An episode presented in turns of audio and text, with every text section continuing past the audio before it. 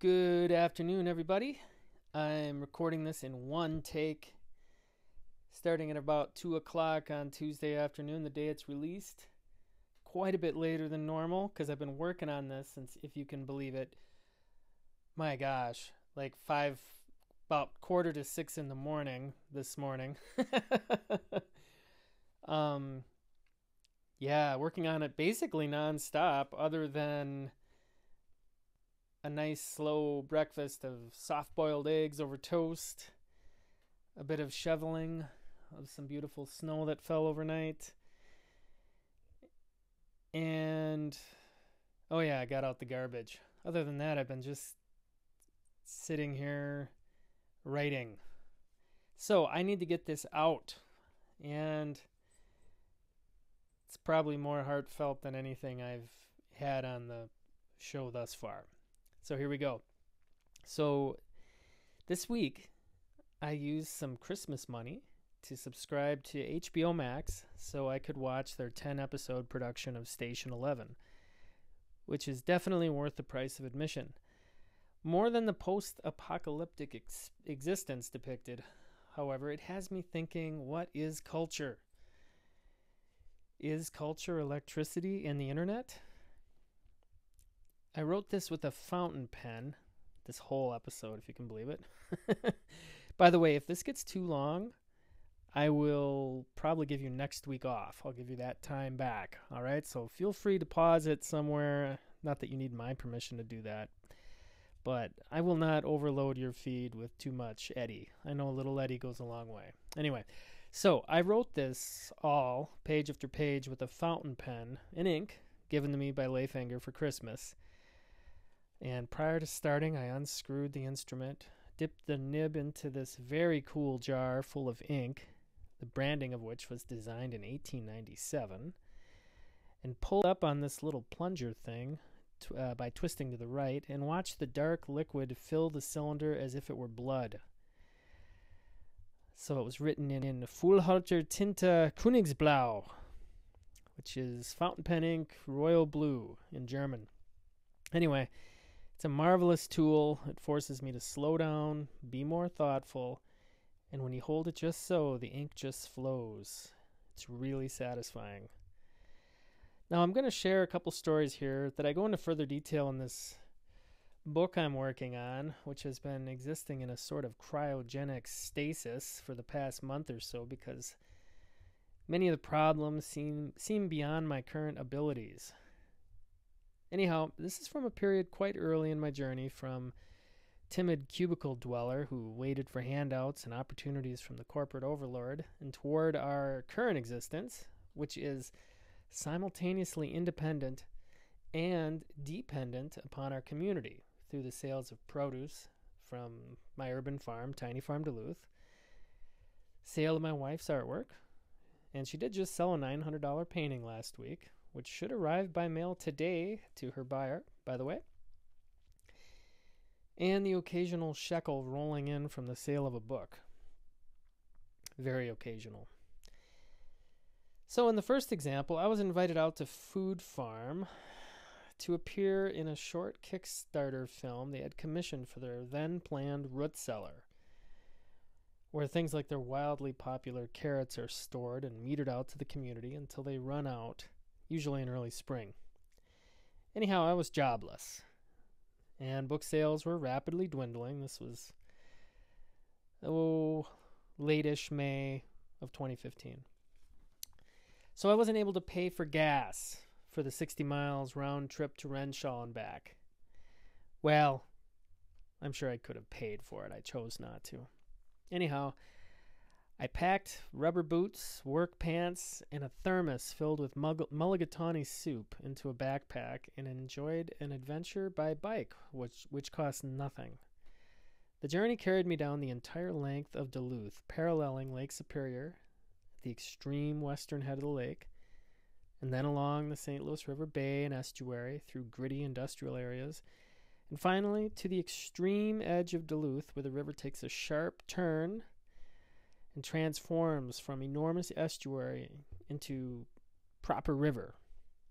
Instead of turning right with the river, about a 90 degree turn. I went straight down Highway 23, crossing the bridge, a spot where you can often spot pelicans at that time of the year in spring once again. And up a mile plus long hill, climbing out of the Lake Superior Basin and into the rare pocket of agricultural fertility that is Wrenshall. Notice that word culture. This trip by bike, taken that way solely for the necessity of not spending any money, not even $5 that didn't directly benefit the family, changed my life absolutely, and not for any reason that I could have foreseen or planned. The spring landscape was verdant green, green, and it was as if the Hallelujah chorus was going on all around me as I connected with the land in a way that it would have been impossible had I arrived encased in 2,903 pounds of steel, glass, and plastic, hurtling across time, space, and wildly disparate cultures. Instead, I arrived atop the fancy carbon fiber bike after bouncing down their lengthy driveway past solar panels and young crops recently emerged from the soil, and suddenly found myself in a semicircle of farm workers, all strangers, who were preparing hundreds of seed potatoes for planting. It strikes me now as some sort of miracle that I closed out the season with each and every one of those individuals as a part time worker myself, while harvesting the bounty produced by these very same seed potatoes. Anyhow, the point is that entering this semicircle of strangers would typically have been terribly awkward and uncomfortable for me. But instead of arriving noisily and intrusively in an automobile, the bike was quiet and unassuming. I merely leaned it up against the garage, changed out of my goofy clicky shoes, and took a seat in the middle of their now completed circle. I literally did complete a physical circle, which strikes me as symbolic of culture in some way, and poured a generous serving of piping hot, well earned mulligatawny soup, and immediately set them all to drooling for reasons mysterious, they take lunch at 2 p.m. and I reckon it was about 12:30 or so. Maybe 50 degrees, a very light wind and a bright sun that warmed us all. But that's beside the point. More importantly, I entered the circle seamlessly and without effort due to having pedaled the city out of me and after connecting with the land. Now, there was an instant connection with these people of the land though they were and are significantly different than me. Culture is made up of, of the people and the land, and the fruits of many thousands of interactions therein. Culture suffers when the people are divorced from the land and therefore lack any sense of place. Now, having entered this circle, I was afforded the opportunity of experiencing the astounding contrast when the somewhat cosmopolitan and chic 20 something attractive females, the uh, hired videographers, bounced down the road and sort of punctured our little circle. Through no fault of their own, it was as if the record skipped as they uncomfortably stepped from their car, and while getting there from the city was much simpler than my method, they'd need to work much harder at connecting than me. And so, whatever your method, it's vital that we connect with culture have a conversation, and sort of unwittingly collaborate with it. And I think I'll just quick add I mean, it's like I added to the culture simply by enjoying my soup and enjoying their presence, offering up a smile and a listening ear. That contributed to culture. Anyhow, I'll contrast that with much of my childhood, which you know, other than the couple years in which I delivered newspapers, aged 12 to 14, I was basically walled off and hermetically sealed from neighbors and culture. Particularly those last couple of years when I was deeply embarrassed by the hoarding that resulted in possessions and garbage reaching the ceiling and a hundred plus animals in my room. The stench was overwhelming. Picture the strong odor of a monkey house mingled with mold, mildew, and rotting garbage. Ironically, other than mowing the lawn, the tendency was to hole up inside in front of the television and often pretend I wasn't home when someone knocked for opening the door would break the seal and release the overpowering reek into the atmosphere, an embarrassment to be avoided at all costs. Anyhow, that TV was off and on 16 hours a day, whereby I was reduced to merely consuming what passes as culture, something akin to junk food, perhaps. The lesson was intensely valuable and well worth experiencing. I never wish to be a mere consumer of culture again, but one who connects with it.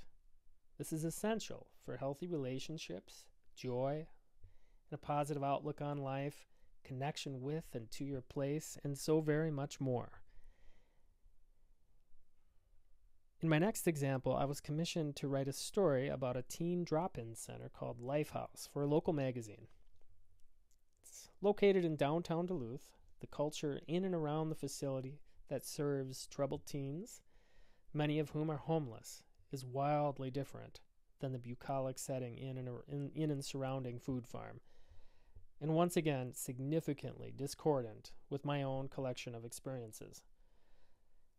Now, for many years, we were a single car family. As a side note, I know this doesn't seem like it relates, but it relates, people. Just hang in there. As a side note, I'll mention that I had once advocated that we be a no car family as an experiment. So I never felt deprived in having just one extremely complex 2,903 pound Toyota Prius hybrid. We were not deprived. Anyhow, on the day of my scheduled interview with the entire staff of Lifehouse, who all gathered around a large conference table with me, there was a schedule conflict where my my wife and daughter needed to be at a medical center at roughly the same time. What a happy accident this was. Rather than arriving just in the nick of time, hurried and stressed after finding parking, and inevitably cheaping out on the number of quarters fed into the meter, I walked that last mile completely relaxed through gritty neighborhoods and haunts that I wouldn't have chosen to stroll through. It was surprisingly enjoyable and afforded me the ability to more easily connect with people whose lives, experiences, and opinions were wholly unlike my own. Once again, I had connected with the land, the surroundings, and people in advance, something which enabled success. I had slowed my brain down, arrived without any preconceived ideas or solutions, and was ready to simply listen.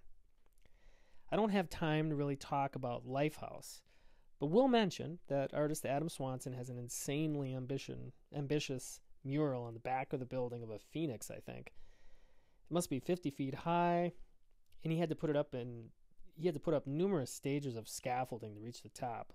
Crazy. I, he showed me some photos. It's insane. Um, I've only seen pictures of it. I can't believe I haven't looked at the darn thing. Anyhow, to build an authentic experience, I declined my wife's offer to come pick me up afterward. Sorry if that sounded so like like this huge like I'm building to this climax. I declined a ride after. Anyway, it it matters though. I decided to either I decided to either walk the 5 miles home or take the bus. Incidentally, that sort of writing what?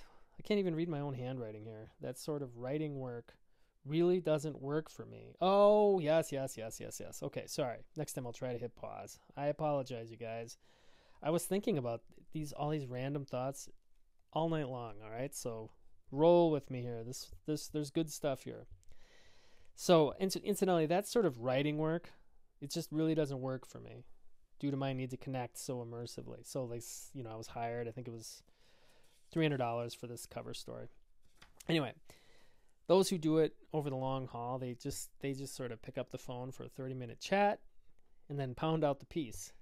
And even at $300 for this cover story, the pay for the 2 to th- 2 to 3 days of all consuming work really doesn't pencil out for me. I just sort of get obsessed, you know, and that's all I do. Anyhow, so after the couple hour visit, I walked down the hill to Superior Street and contemplated my options at a bus stop.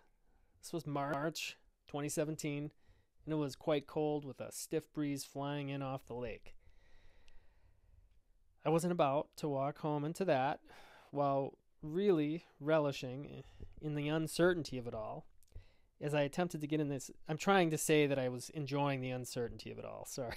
it's hard to read this. You know, it's like I it's like I, I know I could do a better podcast if I could just speak extemporaneously, but I know I can't. I just I ramble and yada yada yada. So roll with me. I'm not perfect, you guys. Um anyway, I was enjoying the uncertainty of it all. It's cold and you know the wind is blowing and um and I'm still just trying to to get in the heads of kids who frequently find themselves shut out in the cold like that. I learned that the next bus wouldn't arrive for an hour, and then looked up at what may have beguiled me more than anything ever has 7 West Tap House, directly across the street. As I stated previously, it was almost impossible for me to justify spending any money that didn't go directly to feeding and caring for my family. Besides that, we don't do restaurants. Like I I haven't done this since then. That was 5 years ago and I and I still haven't done that by myself ever. like a couple times I've met with friends and done that, but that's it.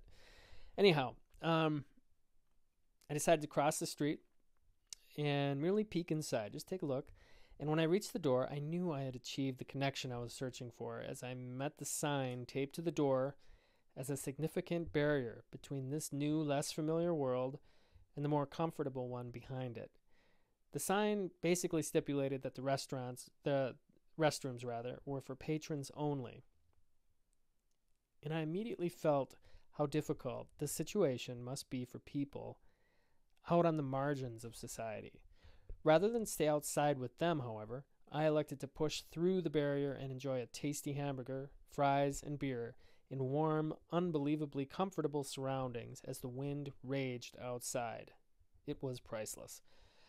I had no cash with me, but that, that was fine because I had two credit cards to choose from with $20,000 or so to work with, roughly equivalent to what we brought in during those lean years so this was indeed a significant luxury, one which was absolutely unreachable for someone without a credit history and all that crap. A couple hours later, when I finally made it home, the mailbox contained several offers of pre approved easy money, once again highlighting the tremendous dissonance between my experience, which, for a family of four, was technically below the poverty line, and that of the homeless. Such engagements with culture help us to build empathy and simultaneously resist that corrosive tendency to feel sorry for ourselves. That burger and beer were incredible. I think I'm continuing to enjoy them five years later, though I haven't been back. Perhaps I should set up a Buy Me a Burger link in addition to the Buy Me a Coffee in the show notes. Anyhow, I share this to encourage you to connect with culture the riches of which are all around you, rather than merely consume it behind some digital device. Although it can certainly include that, as I'm doing now with the Station 11 series right now. Although I'm trying to demonstrate that I'm really connecting with this series and it's making me think. Anyhow, it just seems like a large mass of humanity isn't all that much different than I was in my teen years, all shut in amidst the detritus of hoarding afraid to be seen or heard. Perhaps the weight of digital detritus has a similar effect. I don't know. Bringing all this together, however, I'll show, I'll share, sorry, share a couple of controversial ish stories I've recently come across. Number one isn't so consequential. None of these are. But definitely revealing in more ways than one. A few days ago, some famous actress, was asked by American Airlines to put on a blouse because her attire, a bra and biker shorts, were considered inappropriate for first class. Her sister proceeded to share photos on Instagram that drummed up a big news story. Now, how in the world is this national news? Does this contribute to culture in any meaningful way? Meanwhile, Putin is clearing out Russia's Ukrainian embassy as we speak, okay, right now at this moment, they're emptying their embassy and is on the verge of ordering a full scale invasion of the country. Oh, yeah, how could I forget? The pandemic also rages on, with hospitals overloaded beyond capacity across the globe. Somehow I'm supposed to feel aggrieved for this poor millionaire in her $1,000 bra who suffered the indignity, uh, indignity, indignity of it all, and who, by the way, has a show to promote. All right. Number two, oh, sorry, I'll just a side note. I'm just endlessly fascinated by those stories, and and and and just like the Kardashians, every day seem to make the news. Anyhow, the second is a a story I just read today, which is likewise somewhat banal, but since it emanates from a group of people who profess my faith, it cuts deeply for me. There's a case before the Supreme Court, and they're due to decide on it by the end of June because the the Boston City Hall wouldn't allow this Christian group to fly their flag with a cross on it atop the building while they it's atop City Hall, sorry. While they held their permitted permitted event on the plasma uh, plasma on the plaza out front. Apparently the city has a third flagpole on top of the big structure which I recall from our days out there as uniquely ugly, just worthy of the of the Soviets. I, I still remember. It's just shocking because the city is so full of amazing 18th century architecture and, and earlier. Um, and this just monstrosity just looms. Anyhow, um, I got a parking ticket fixed there once. Not that that matters, but anyhow, but they there's this um, oh yeah, this flagpole, third flagpole on the structure. So you got the U.S. flag, the Massachusetts flag, and then a third one that's kind of a wild card, which they allow for various groups to use during their events. So, predictably, the city wouldn't allow them to fly their Christian flag because this would constitute an endorsement of a religion. So the group had designed their own flag. It's like a cross in a little blue square and an otherwise white flag. I mean, it's it's not a big deal. It's not an offensive flag or anything, but they just weren't going to endorse a religion like like that right on top of the building. And I I get it. It's fine. It's like I can still exercise my faith without having a freaking flag flying over the Boston City Hall. Anyhow, surprisingly, the Biden administration and the ACLU are actually on the side of the Christian group as a matter of free speech. While the Anti Defamation League sides with the city for pretty good reasons actually that you know that hate groups neo-nazis etc could then have legal grounds for their flags to fly over city hall which could be a powerful symbol for them to use in their stupid propaganda anyway what disturbs me is that this is emblematic of a large percentage of Christians who care more about exercising their rights or securing them legally than in contributing to culture or, or serving their neighbors sacrificially.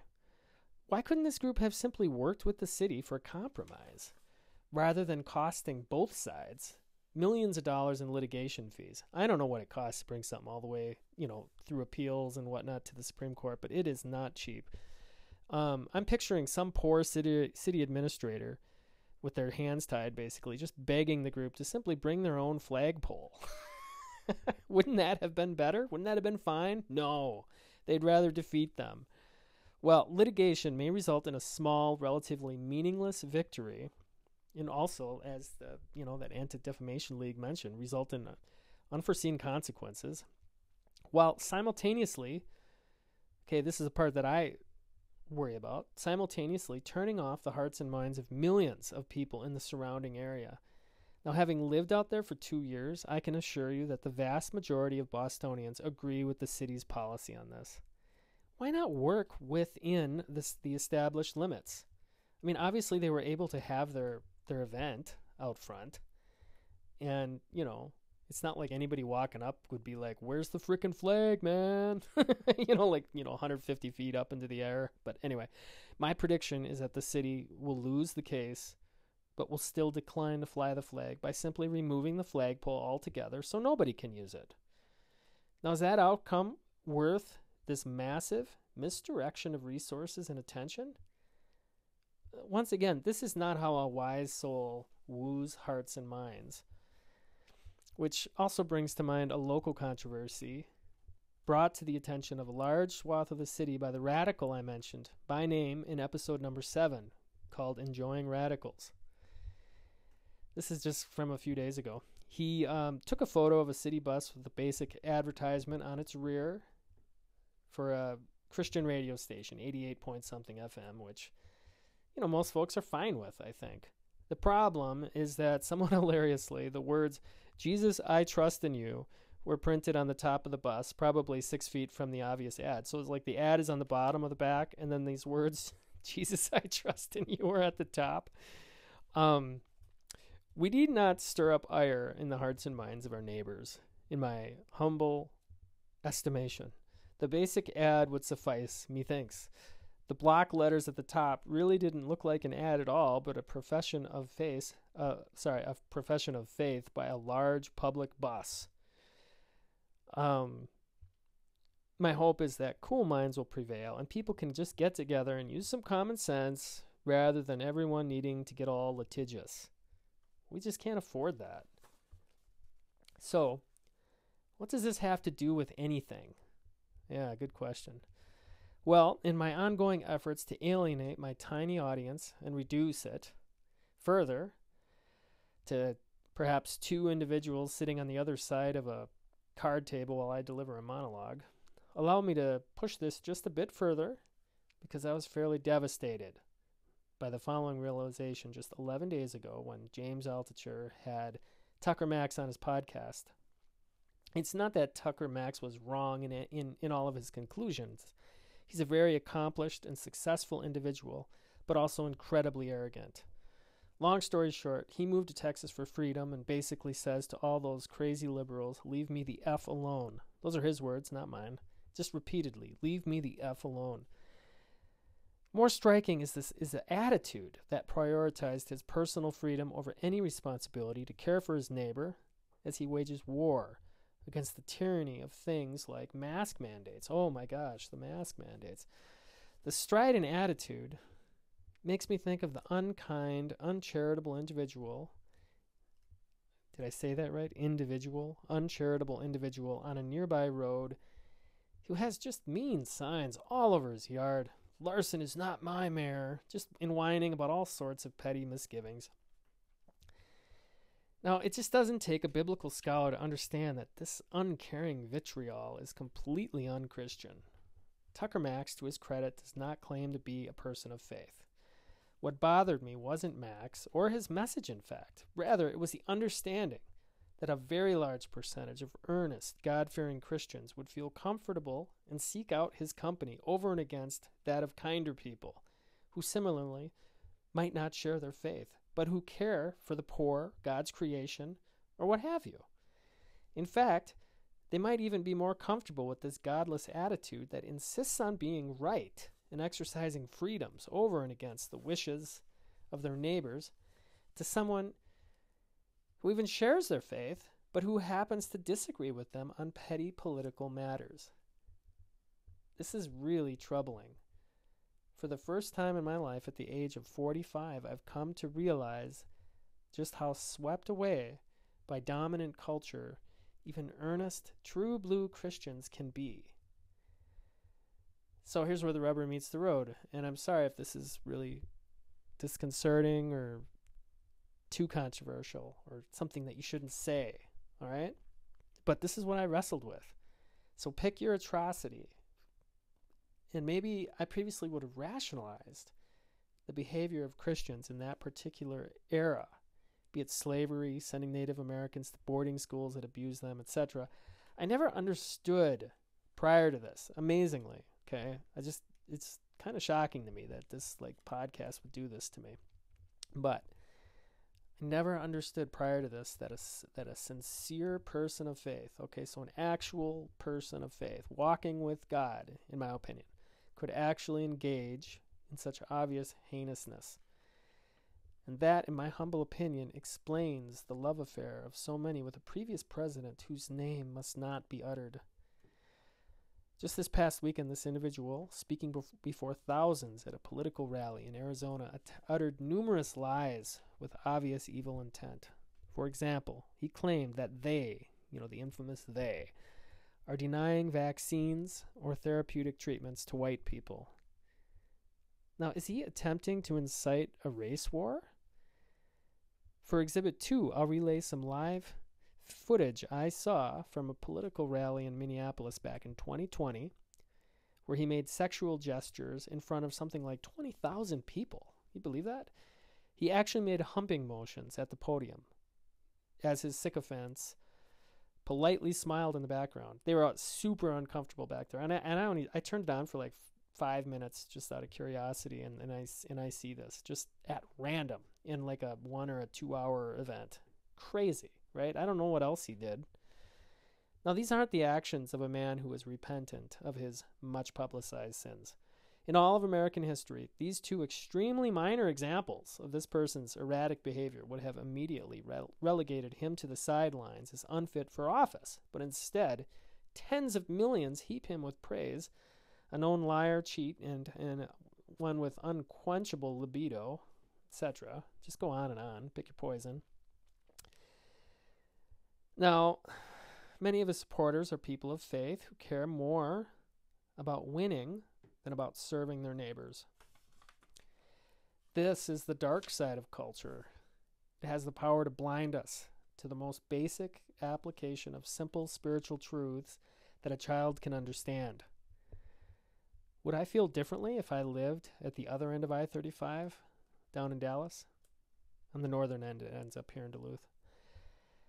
Now, I do have friends listening who disagree with me on these and other matters, okay?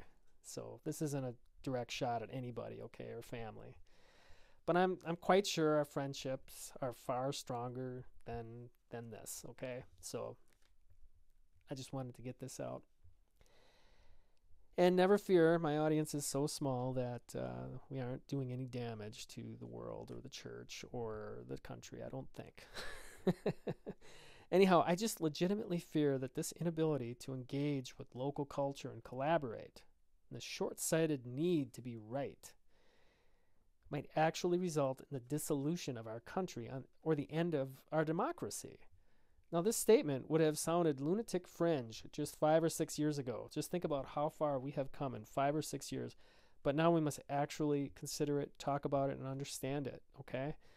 A recent poll showed 52% of Trump voters, I said his name, sorry, and 41% of Biden voters support breaking the country up into red and blue. Can you believe that? It's astounding. Anything over like 5% of either side is, is like a lot. Now look at a map immediately after World War II, and you're going to discover far fewer countries, like about half. Okay? So we're not immune to this trend of larger company countries breaking up into smaller ones. You know, think like Czechoslovakia to the Czech Republic and you know Slovak. Anyhow, notice how I mumbled that because I couldn't think of it offhand. Is it Slovakia? I don't know. I don't care right now. We are not immune to this trend. The need to connect with culture and cultures is more acute now than ever. You will discover that it's difficult to hate people when you've grown to love them. It's really as simple as that. And finally, I just want to ask you are, are you or are you not contributing to a healthy culture? We've really entered into a period of, of a sort of societal darkness which history has displayed in many eras. This isn't simply politics, and I'm sorry I had to mention the topic so specifically. I hope to never do it again, ever. There's just a general unkindness in the air, perhaps akin to a sweet soccer mom driving aggressively in traffic, because the other cars are sort of anonymous, such as this era of social media and the internet. We just, I just don't think we can handle it. Regardless of your opinions, on the controversies of the day, we can be people of light by acting justly, loving mercy, and walking humbly with God. And look at that, we didn't go that long. So, if this resonated at all, I'd love it if you could share it with somebody. And thanks for listening. Um, feel free to interact. Get, head over to eddiegilmore.com and you can do the contact me button or something and give me your thoughts. I know this is, I don't expect you to agree with much or anything I said. Um, but I would love to hear from you because uh, sometimes this can feel a bit like a monologue. Thanks for listening. I'm going to go skiing. Adios.